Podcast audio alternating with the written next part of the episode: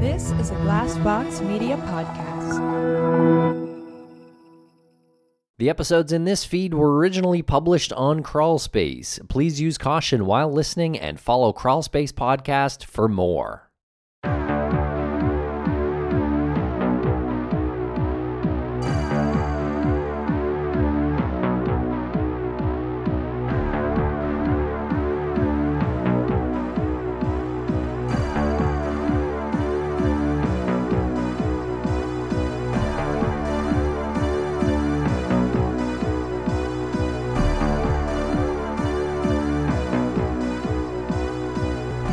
Welcome to Crawl Space. I'm Tim here today with Lance. Lance, how are you today? Doing pretty well today, Tim. We're coming off of a uh, night last night where we raised some money for our nonprofit, Private Investigations for the Missing. And in just about an hour and 20 minutes, we raised over $1,000. So I just want to start off right from the uh, jump here with a big thank you to everybody who donated. You can still donate because we want to hit that $5,000 mark by February 3rd, which is National Missing Person Day. And you can go to investigationsforthemissing.org where you can find a link to donate. But, Tim, I want to find the link to how you're doing today. I am doing great. This episode, though, Lance, is about the death of Amber Tuccaro. She went missing in August of 2010, last seen near Edmonton, Alberta, Canada, and her remains were found in 2012. And as of this recording, her case is an unsolved murder. And we were joined by Jennifer Amell, and you can just tell how frustrated the three of us are as we're talking about the, I guess, lack of investigation or lack of urgency with the law enforcement in regards to Amber's death. And you just have to feel like this has something to do with the fact that this is a Native woman in Canada. And even though Canada has come to terms with the fact that they have been the perpetrators of some severe atrocities towards Native people. This is one of those examples of how back in 2010, 2011, 2012, these types of things were still happening and being severely ignored. Yeah, this is a pretty egregious investigation, as you'll hear about. And if you have any information, you can submit a tip to Crime Stoppers anonymously at 1 800 222 8477. And Amber's killer or killers are still out there. So if you have any information about Amber or about her case, please make the right decision and place a phone call. Again, Amber went missing on August 18th, 2010. She was 20 years old at the time of her disappearance, 5'6, 144 pounds, black hair, brown eyes, was wearing a purple hoodie, most likely. She apparently was last seen near Edmonton hitchhiking with an unknown man, and her remains were found about two years later. And while you're listening to this episode, I'd like to suggest that you go to a website that is called culturalsurvival.org. And their mission is to advocate for Indigenous peoples' rights and support Indigenous communities, self determination, and cultures, political resilience. Since 1972, they've been around. And you can also get a lot of good information about the missing and murdered Indigenous women and children movement for change. And if you love what we do here at Crawlspace but want to hear it ad free, you can do so now by subscribing to Crawlspace Premium on Apple Podcasts right there in the app. It's $4.99 a month. You get every episode ad free, and you also get our weekly bonus show. And for non Apple users, you can go to crawlspace.supportingcast.fm and sign up for Crawlspace Premium there. And follow us on social media at Crawlspace Podcast or Crawlspace Pod. Thanks a lot for listening, everybody.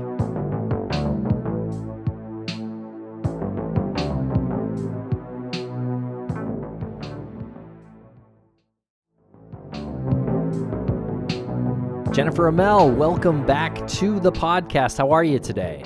I'm doing very well. Thanks for having me. Great work, guys, on this case that came through recently um, from Maryann White. She did fantastic work on the research for this.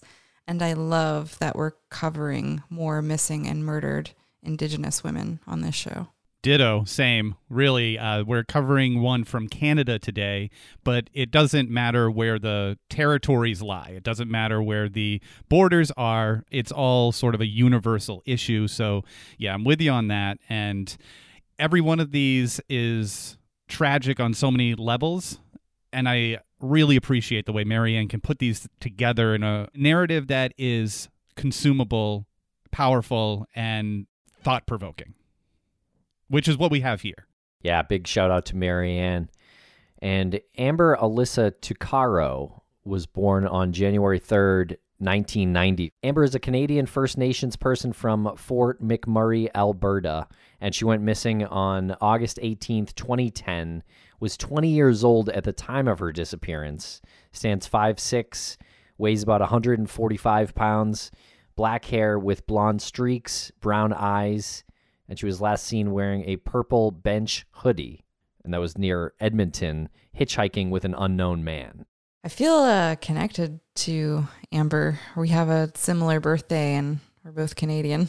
January 21st, 1990. Amber was adopted by Andrew and Vivian Tuccaro. She was a baby at the time, and she was welcomed into their family with four older brothers.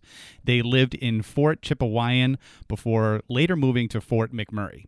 And it's said that her brothers always looked after her growing up, and her mom constantly talked about dangerous people and being cautious. That right off the bat just strikes me as very endearing because four older brothers welcoming an adopted baby girl into their family, immediately being protective of her, just is heartbreaking right off the bat to me. Yeah, it also I also flagged it as um, like a, a stark difference in upbringing that her mother was always warning her about dangerous people and being cautious. I too am from Canada, and I think like my childhood was kind of marked by safety. Like Canada is not really known as being a particularly dangerous country. Um, I'm from the east eastern part of Canada in Quebec, um, and she's from the western part of Canada in Alberta. Growing up as a First Nations person in Canada, like this is a this is a group that's um, disproportionately affected by crime, murder, domestic abuse. So I, I flag that as as very different, um, just from the get go here. Amber and her family are members of the Mikisew Cree First Nation. At the time she went missing in 2010, she was living in Fort McMurray, Alberta, with her mother and her 14 month old son, Jacob. One source says that she was moving back and forth between her mom's house and a woman's shelter. And on August 17th, 2010, Amber left for Edmonton, which is the capital of Alberta, on a short vacation slash spontaneous trip with her son and a female friend. One source says that Amber met this friend um, named Evangeline at a women's shelter. And Amber's mother had expressed concern over this spontaneous trip, but Amber assured her that everything would be fine and it was just for a couple of days. And Amber kept in contact with her mother throughout the day, sending many texts and updates as she always did. Amber and her friend booked a motel in nearby Nisku as their plan was to stay in the Nisku Place motel outside the city in order to save money and then head on into the city later. And sources differ on why Amber left the hotel. Some say Amber went out to get food, while others say she was too excited to wait to go to the city, so she decided to go early. But no matter the motive, we do know that Amber left the hotel on the evening of August 18th, leaving her son in the care of Evangeline that strikes me as kind of a, a, risky move to take, um, leaving your young child with uh, someone you don't know very well. I guess uh, maybe I'm just assuming that they don't know very her very well, but doesn't seem like Amber and Evangeline knew each other for all that long. Yeah, that's true. I mean, they are on this trip together, and I understand if it was just, um, you know, a short trip out to get some food or whatever. It's like, hey, can you watch my son for a couple minutes while I run out. But it doesn't make any sense that uh, that Amber would leave for an extended amount of time and leave her son in the care of someone she didn't know very well. Right. Somebody that she met at a homeless shelter obviously started a friendship with. And like you said, Tim, this doesn't seem like it is a relationship or a friendship that goes, that dates back years and years, not something that is, you know, a childhood friend, somebody that she met in a homeless shelter. And is there a holiday or anything around that time frame, like the 17th and 18th? 19th of August that is maybe a Canadian holiday, or was this just truly a spontaneous trip into the city? Uh, there's no Canadian holiday that I know of. Amber was last seen accepting a ride with an unknown male. And Amber either received or made a phone call during this ride where the man driving was overheard in the background saying they were heading east to Edmonton, though police now believe he was actually driving south into Leduc County.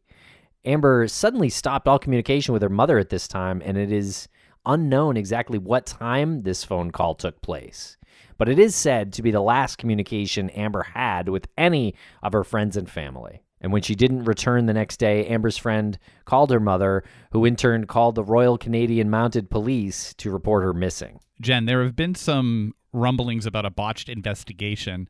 What do we know about this? Yeah, so Amber's mother claims that the police never took her daughter's case seriously. The police even told Amber's mother that she was probably out partying and would get in contact with her later. And her mother insists that Amber would never leave her baby. But the police told her that she had to at least wait 24 hours to file a missing persons report. But the police didn't interview Amber's mother or anyone uh, involved in this case uh, for four months, which is insane. I find it interesting that they alerted the RCMP before any kind of local police force, because the RCMP is the like a federal, like the FBI, sort of. I was hoping to get some clarification on that. So the RCMP is the Royal Canadian Mounted Police, and you just said that they're more like the FBI, so they are called in when crimes might have been committed over certain borders. Uh, potentially, or the RCMP will take over like very high profile cases and stuff, or like um, complex homicide situations. I don't know what would make them get involved or not get involved in a missing persons case, but regardless, it seems like nobody did anything for four months in Amber's disappearance. To make that clear, her mom called the RCMP, and we don't know what their level of involvement was. Mm-hmm. You're just saying it was interesting that that's where she turned. Yeah. Gotcha. So a little bit of context around here. Um, it's been in the news a lot over the last, I want to say, like ten years. It's been a huge like political platform for the left too in Canada. But for context, there is a human rights crisis in Canada where a disproportionately high percentage of missing and murdered women are Indigenous or First Nations. In Canada, Aboriginal women represent 3% of the country's population, but 10% of its murder victims. In the epicenter of this uh, human rights crisis is the highway 49 miles north of where Amber was last seen trying to hitch a ride. Highway, that's Highway 16 in Canada between Prince George and Prince Rupert, British Columbia, and it's known as the Highway of Tears. And it's along this highway that so many Indigenous women have been kidnapped and murdered. What is it about this highway that makes it the epicenter of the Indigenous missing and murdered women crisis? Well, it's hard to really put your finger on, but I would say a lot of it stems from systemic issues such as poverty, generational trauma, and domestic violence. A lot of First Nations women don't have access to vehicles, so hitchhiking is pretty common among them. It's a common way for Indigenous people in Alberta to travel to cities for medical care or to visit family members who are living um, uh, in these big cities. And apparently, more than half of murders of Aboriginal women in Canada are unsolved. And two long years passed with nothing being done to look for Amber. And on August 28th, 2012, police finally released a recording of a phone call from that day, from the day Amber went missing, where Amber can be heard saying, quote, You better not be taking me anywhere I don't want to go, end quote. And Amber was on the phone with her brother, who was incarcerated at the time. And so the phone call was automatically recorded. And the call lasted 17 minutes, but only 61 seconds of the recording was released. And we're going to play a clip now. Where are we by? We're just heading south of uh, Beaumont, or north of Beaumont. We're heading north of Beaumont. Yo, where are we going? Just No, this is a... Are you f***ing kidding me? You better not take... You better not be taking me anywhere I don't want to go. I want to go into the city. Jeez. Yo, we're not going into the city, are we? Are we're going No, we're not. Yes, Then where the f- these roads going to? to 50th Street. 50th Street. Are you sure? Absolutely. Yo, where are we going? 50th Street. 50th Street? 50th Street. East, right? Just over town. Problem. South. But I wonder if Amber actually had that thought like, hey, I'll call my brother because I know that phone call will be recorded. Interesting thought. I think that that is a great thing to point out because everyone's first question is why would this phone call be made to her brother who's incarcerated? Because if she's in a position where she thinks she might be in trouble, is she reaching out to police in that moment? Does she feel safe enough to call police in that moment? I don't mean like safe with the police, I mean safe with the person that she's with. So reaching out to her brother ensures her that the phone call is going to be recorded, and it also ensures whoever is with her that hey, she's just calling her brother. Does that make sense? Like as opposed to I'm going to call the cops. And it's interesting, a few people came forward at this time claiming to know the man's identity, and they all even identified him as being the same person, an individual named Pat Carson, who is a known sex offender in Alberta. However, police have said they looked into him and he is not considered a person of interest, which is interesting that police would say one way or another whether or not someone is a person of interest. I wonder if that was like an official press statement or something unofficial that was just told to family and friends. But apparently, I mean, according to police, uh, the identity of this driver in the phone call is still unknown. But if they did know the identity of this driver, it would likely lead to a resolution in Amber's case. And just four days later, and two years after Amber went missing, on September 1st, 2012, horseback riders found Amber's remains in a field in Leduc County. And while it's fortunate that a resolution happened, it's truly unfortunate that it was her remains that were found and positively identified. And I'm curious if there is any sort of indication on how she died. Do we do we know anything about that, Jen? Yeah, so we don't have any information like on an autopsy result. Uh, we don't have any statement from police or medical examiner about what the state of Amber's body was. We don't have a cause of death. So it's it's really difficult to comment on this. But apparently four bodies were found in the area where Amber's body was found. And this leads some people to believe she was the victim of a serial killer. And the reason for that is because the individual exhibits the same pattern of behavior. These were all indigenous women that were deposited in one area, and they were all women who were hitchhiking at the time they disappeared, all last seen around Edmonton. So that's the thinking behind a serial killer. Yeah, which is quite possible. I mean, it would unfortunately make sense for a person who is trying to murder women to go after indigenous women because we know that they're historically not treated seriously. Like their cases aren't treated seriously by police. They don't have any resources, or no resources are dedicated to finding these women. So they're vulnerable victims. And the four women are Edna Bernard, who went missing on September 22nd, 2002, Katie Sylvia Ballantyne, who went missing on April 28th, 2003, Dolores Brower, who went missing on May 15th, 2004, and Carrie Ottenbreit, who went missing on May 9th, 2004. So that's interesting. That's all um, pretty close together in terms of Yeah. the time period. But then we have Amber four or five years later. Yeah, and a description of the vehicle that Amber was seen getting into has never been released. Seems like that would be valuable information to uh, to put out there. Yeah. Like if only for public safety announcement. It's like if these women are still hitchhiking, I mean they've got to get to the city somehow. Um, if they don't have cars or whatever. But if they did put out the description of this vehicle, they would know to avoid a vehicle like that or maybe call in a tip to police if they did see that vehicle. It is an interesting statement to make that the description of the vehicle that she was seen getting into was never released, as opposed to phrasing it like there is no known description of the vehicle. I mean, it seems like if they did have an eyewitness of Amber getting into a vehicle, that they would at least know if it was a truck or a smart car or a Yeah. scooter, you know? some some sort of the color like some Right. range of description there so it is it is curious why that hasn't been even stated like we don't know what type of vehicle she got into we know she was in a vehicle based on the phone call Why did she hitchhike at all? if she there was a car. They traveled there with the car. Yeah, it doesn't make any sense. Well, maybe she left the car because her friend had her child, and if they needed to go somewhere, it would be easier for her friend to just put the child in the car and drive. Like if there was some reason to leave. That doesn't make any sense.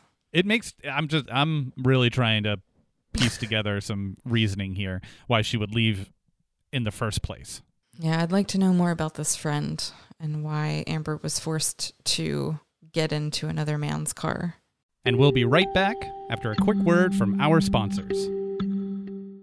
Thanks to our sponsors, and now we're back to the program. Also, getting back to the serial killer theory, is that something that the public was talking about or the media or was the police putting the feelers out there about there being a serial killer? Yeah, good question. I mean, I, I feel like that would probably be something in the public consciousness if uh, all of these other women's bodies were found in the same general area. And that would definitely be something that the media would pick up on. Yeah. Don't know if that was sanctioned by the police or not. But uh, concerning the investigation and uh, the uh, lack of investigation, right when Amber went missing, um, her family actually filed a complaint with the Civilian Review and Complaints Commission for the RCMP in March of 2014. The independent review of the RCMP's investigation released a 120 page report in August of 2018. And the commission concluded the RCMP's investigation was, quote, deficient in that various members were either not properly trained or did not adhere to the training, and that various members did not comply with procedures and guidelines, end quote. That's pretty bad. Yeah. You you know it's super frustrating that more energy went into putting together a 120 page report on how the investigation was deficient. More energy went into that than the investigation. Yeah. And more resources probably went into that, which is super super infuriating. Yeah, yeah, it's misplaced energy for sure. But I am glad that there is some type of like oversight on the RCMP, um, and that you know there's other agencies kind of looking into malpractice in the RCMP. So was Amber ever listed as a missing person? So Amber was eventually listed as a missing person, but in less than two weeks, she was removed from this list because there was a number of unconfirmed sightings. Okay, what does that tell you? Does that I'm just going to tell you what it tells me that several people or maybe one or two people contacted police to give these unconfirmed sightings so that she would be removed from the list so that the police would think that she wasn't in danger that she was just out on her own and not contacting her family. They're like, great, now we don't have to do any work. Great. Yeah, that that's what I was going to say was that it's it's sort of confirmation bias. Um, I think on the police's part, like they already said that she's probably out there partying somewhere, and then when they hear unconfirmed sightings, again unconfirmed sightings, they said, "Oh, no, see, we told you, she's out there. We don't have to do anything now." How does a sighting become unconfirmed? And this is just a question that probably has no answer. The phone call comes in, and the person answering the phone says, Oh, you saw Amber Tuccaro. Where did you see her? At the store? Okay. Did she seem to be in danger? No? Perfect. Is there is and then there's no follow up? Yeah, I would hope they they have those the names of the people who called and reported those sightings uh, because that you're right. I think that is suspicious or potentially could be suspicious. Yeah, absolutely. Um, yeah, so the police never followed up on these sightings. They didn't corroborate these sightings um, with any kind of surveillance camera, with other witness statements. They just took these reports at face value. But she was put back on the missing person list. Yeah, she was. She was put back on the list on September 23rd, 2010, and no apology was made to the family, but the report said removing Tuccaro from the missing persons database was a quote erroneous decision, end quote, Ridiculous. to say the least. Erroneous is not strong enough of a word. Yeah. Catastrophic, I would say. yeah. Why even take someone off the list anyway? I know. Until they're found. I mean, at least confirm Yeah. the sightings. I don't know, you know, doesn't make any sense. Get this, guys. The RCMP never even interviewed Amber's female friend, this Evangeline woman, the one who was traveling with Amber. She was never considered a person of interest, and her name was even redacted in the report. But I find that very strange. Yeah, very polite to Angeline. Yeah. And a suitcase found in the motel room containing Amber's belongings was again erroneously destroyed when Amber's name was taken off the missing persons list. oh my God. That's insane. Egregious. Yeah. What is going on with the RCMP here? I don't know, man. Like that's that's one thing to like not do any work, but to actively destroy evidence or, you know, clues or the person's belongings, like that's crazy. Or the person themselves by taking them off the list and then destroying evidence Right. and not contacting the last known person that she was with mm-hmm. or one of the last known people that she was with. How is her name even redacted? How is she not a person of interest? How is that not interesting just by definition? That you, as the technically, I guess, the second to last person that we know she was with, that is not interesting. Yeah, I mean, Lance, you even brought it up, like that it was interesting that they had traveled to this motel together in a car, and then uh, Amber had to leave for some reason and didn't take the car. Like that on its face should give the police every incentive to go and talk to this friend. Right, because she either didn't let Amber take her car, which I'm I'm guessing it was the friend Angeline's car because I think we learned earlier that Amber didn't have a vehicle. Um and or, or there was some kind of fight or something and she's like leaving uh you know l- later leaving abruptly or something like that, you know.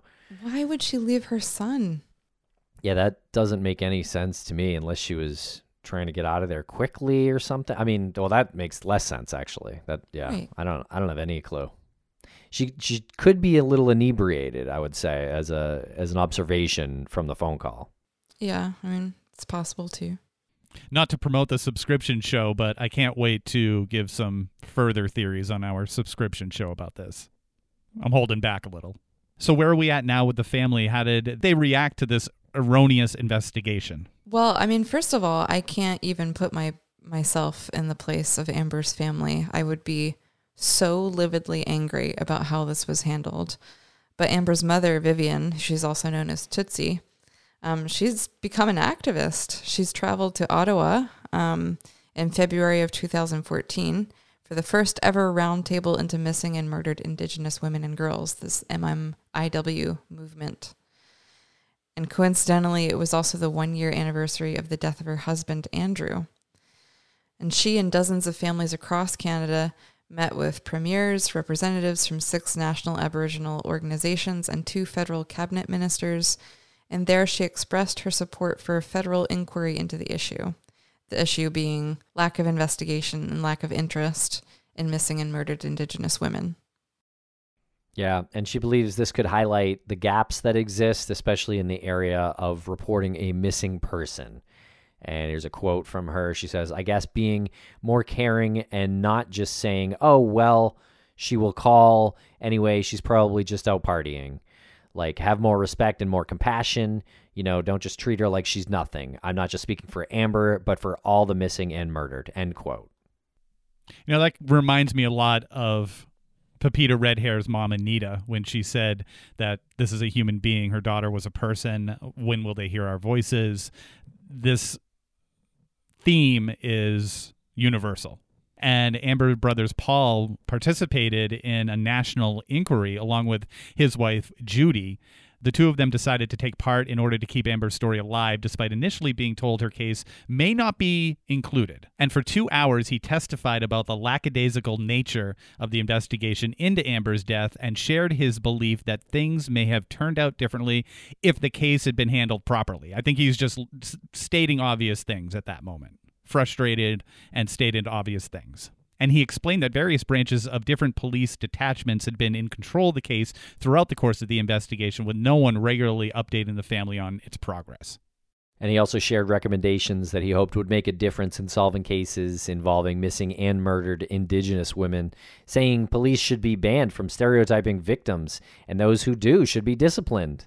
He also suggested that families be allowed copies of any paperwork filed with the authorities and that the RCMP's policy about waiting 24 hours before filing a missing persons report be abandoned. Brilliant. Again, he's stating obvious things, using this frustration to make his voice be heard at this moment.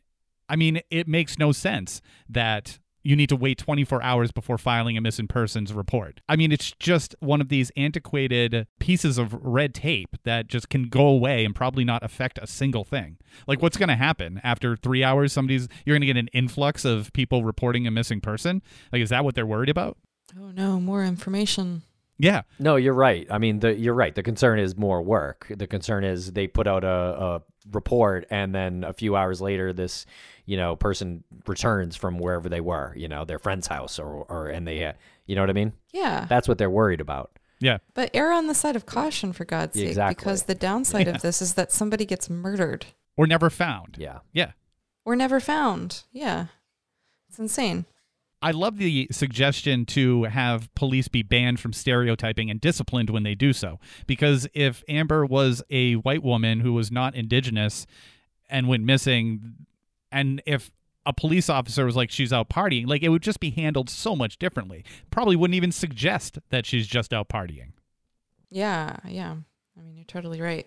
And while, like, I'm sure the family and other families of missing and murdered Indigenous women were happy that this inquiry was happening, Paul, Amber's brother, shared his frustration on how disorganized this inquiry was. He's also noted how poor aftercare was for those who chose to speak at numerous hearings held across the country. And while he was offered on site support and given information on how to apply for counseling once he got home, he says he says he was unprepared to determine his own aftercare needs. I mean, this is a whole other issue of like secondary victims of crimes, right? Like Yeah. they just don't have anywhere to turn. They don't have any kind of plan in place to set them up with therapists, to join support groups. Like you're just kind of left on your own to deal with this. Nobody, nobody explains to you the process of how to deal with law enforcement. Like none of it. You're just on your own. And that's a problem in this country too. Oh, for sure. And it's very detached. You have individuals who are making these decisions and saying, here's how you apply for counseling. Okay, wipe my hands clean of you. Let's move on to the next secondary victim. Here's how you apply for counseling. Right. Exactly. I mean, Canada has universal health care. So this is definitely something that could be put in place. That's a great point. And we'll be right back after a quick word from our sponsors. Thanks to our sponsors, and now we're back to the program. In 2017, the Tuccaro family increased the reward for information to 5,000 and created a Justice for Amber campaign on social media. And Vivian is quoted as saying, I'm 56 years old now and raising a little boy that is so full of energy. He drives me crazy, but at the same time, he's my sanity. I mean, he's all that I have left of my baby. And she's speaking of Amber, obviously. And she's talking about her grandson, Amber's son, Jacob. She goes on to say, just the way he looks at me sometimes and the way he stands like his mommy. The way he says words, he says them the way Amber used to. Like Amber had a witty attitude, and that's what Jacob has. And she says this as she is sobbing about her murdered daughter. And Amber's family also runs a Facebook page called Justice for Amber Alyssa Tuccaro. And they still regularly post on the page about how much they miss Amber and how they want to find the person who murdered her. Her mother and brother are both on Facebook, and a post from Amber's brother Paul on September 23rd, 2021 was shared on the Justice page on July 10th, 2022. And the post says Last person seen with my sister Amber has been interviewed a few times and each time gave a different story. The CRCC report says that she is to be recognized as a person of interest, but the RCMP fails to recognize that, and only once COVID is over, they will attempt to contact her. But again, she's white, which means in the society we live in, she gets a free pass. And my sister doesn't matter because she's native, and they are mistaken because we will never give up. And in time, we will be given an update. And then he posts her name and a pretty clear uh, photo of her. Yeah, that's a bold move. Yeah. I don't blame him, though. Yeah. Uh, yeah, so we know what she looks like, and hopefully the RCMP has interviewed her by this time. Like, when was this post made? 2021? Yeah. Yeah. So a full year has passed. I certainly hope that they've at least spoken to Evangeline. Man, not to get nitpicky on the details, but what a convenient pandemic COVID is for a lazy police department. Gosh, yeah. We how many times have we heard that too? Yeah. Once COVID's over, once the pandemic's over. I mean, this is, come on, this is 11 years after she disappeared. Now, well, can't do anything about this pandemic.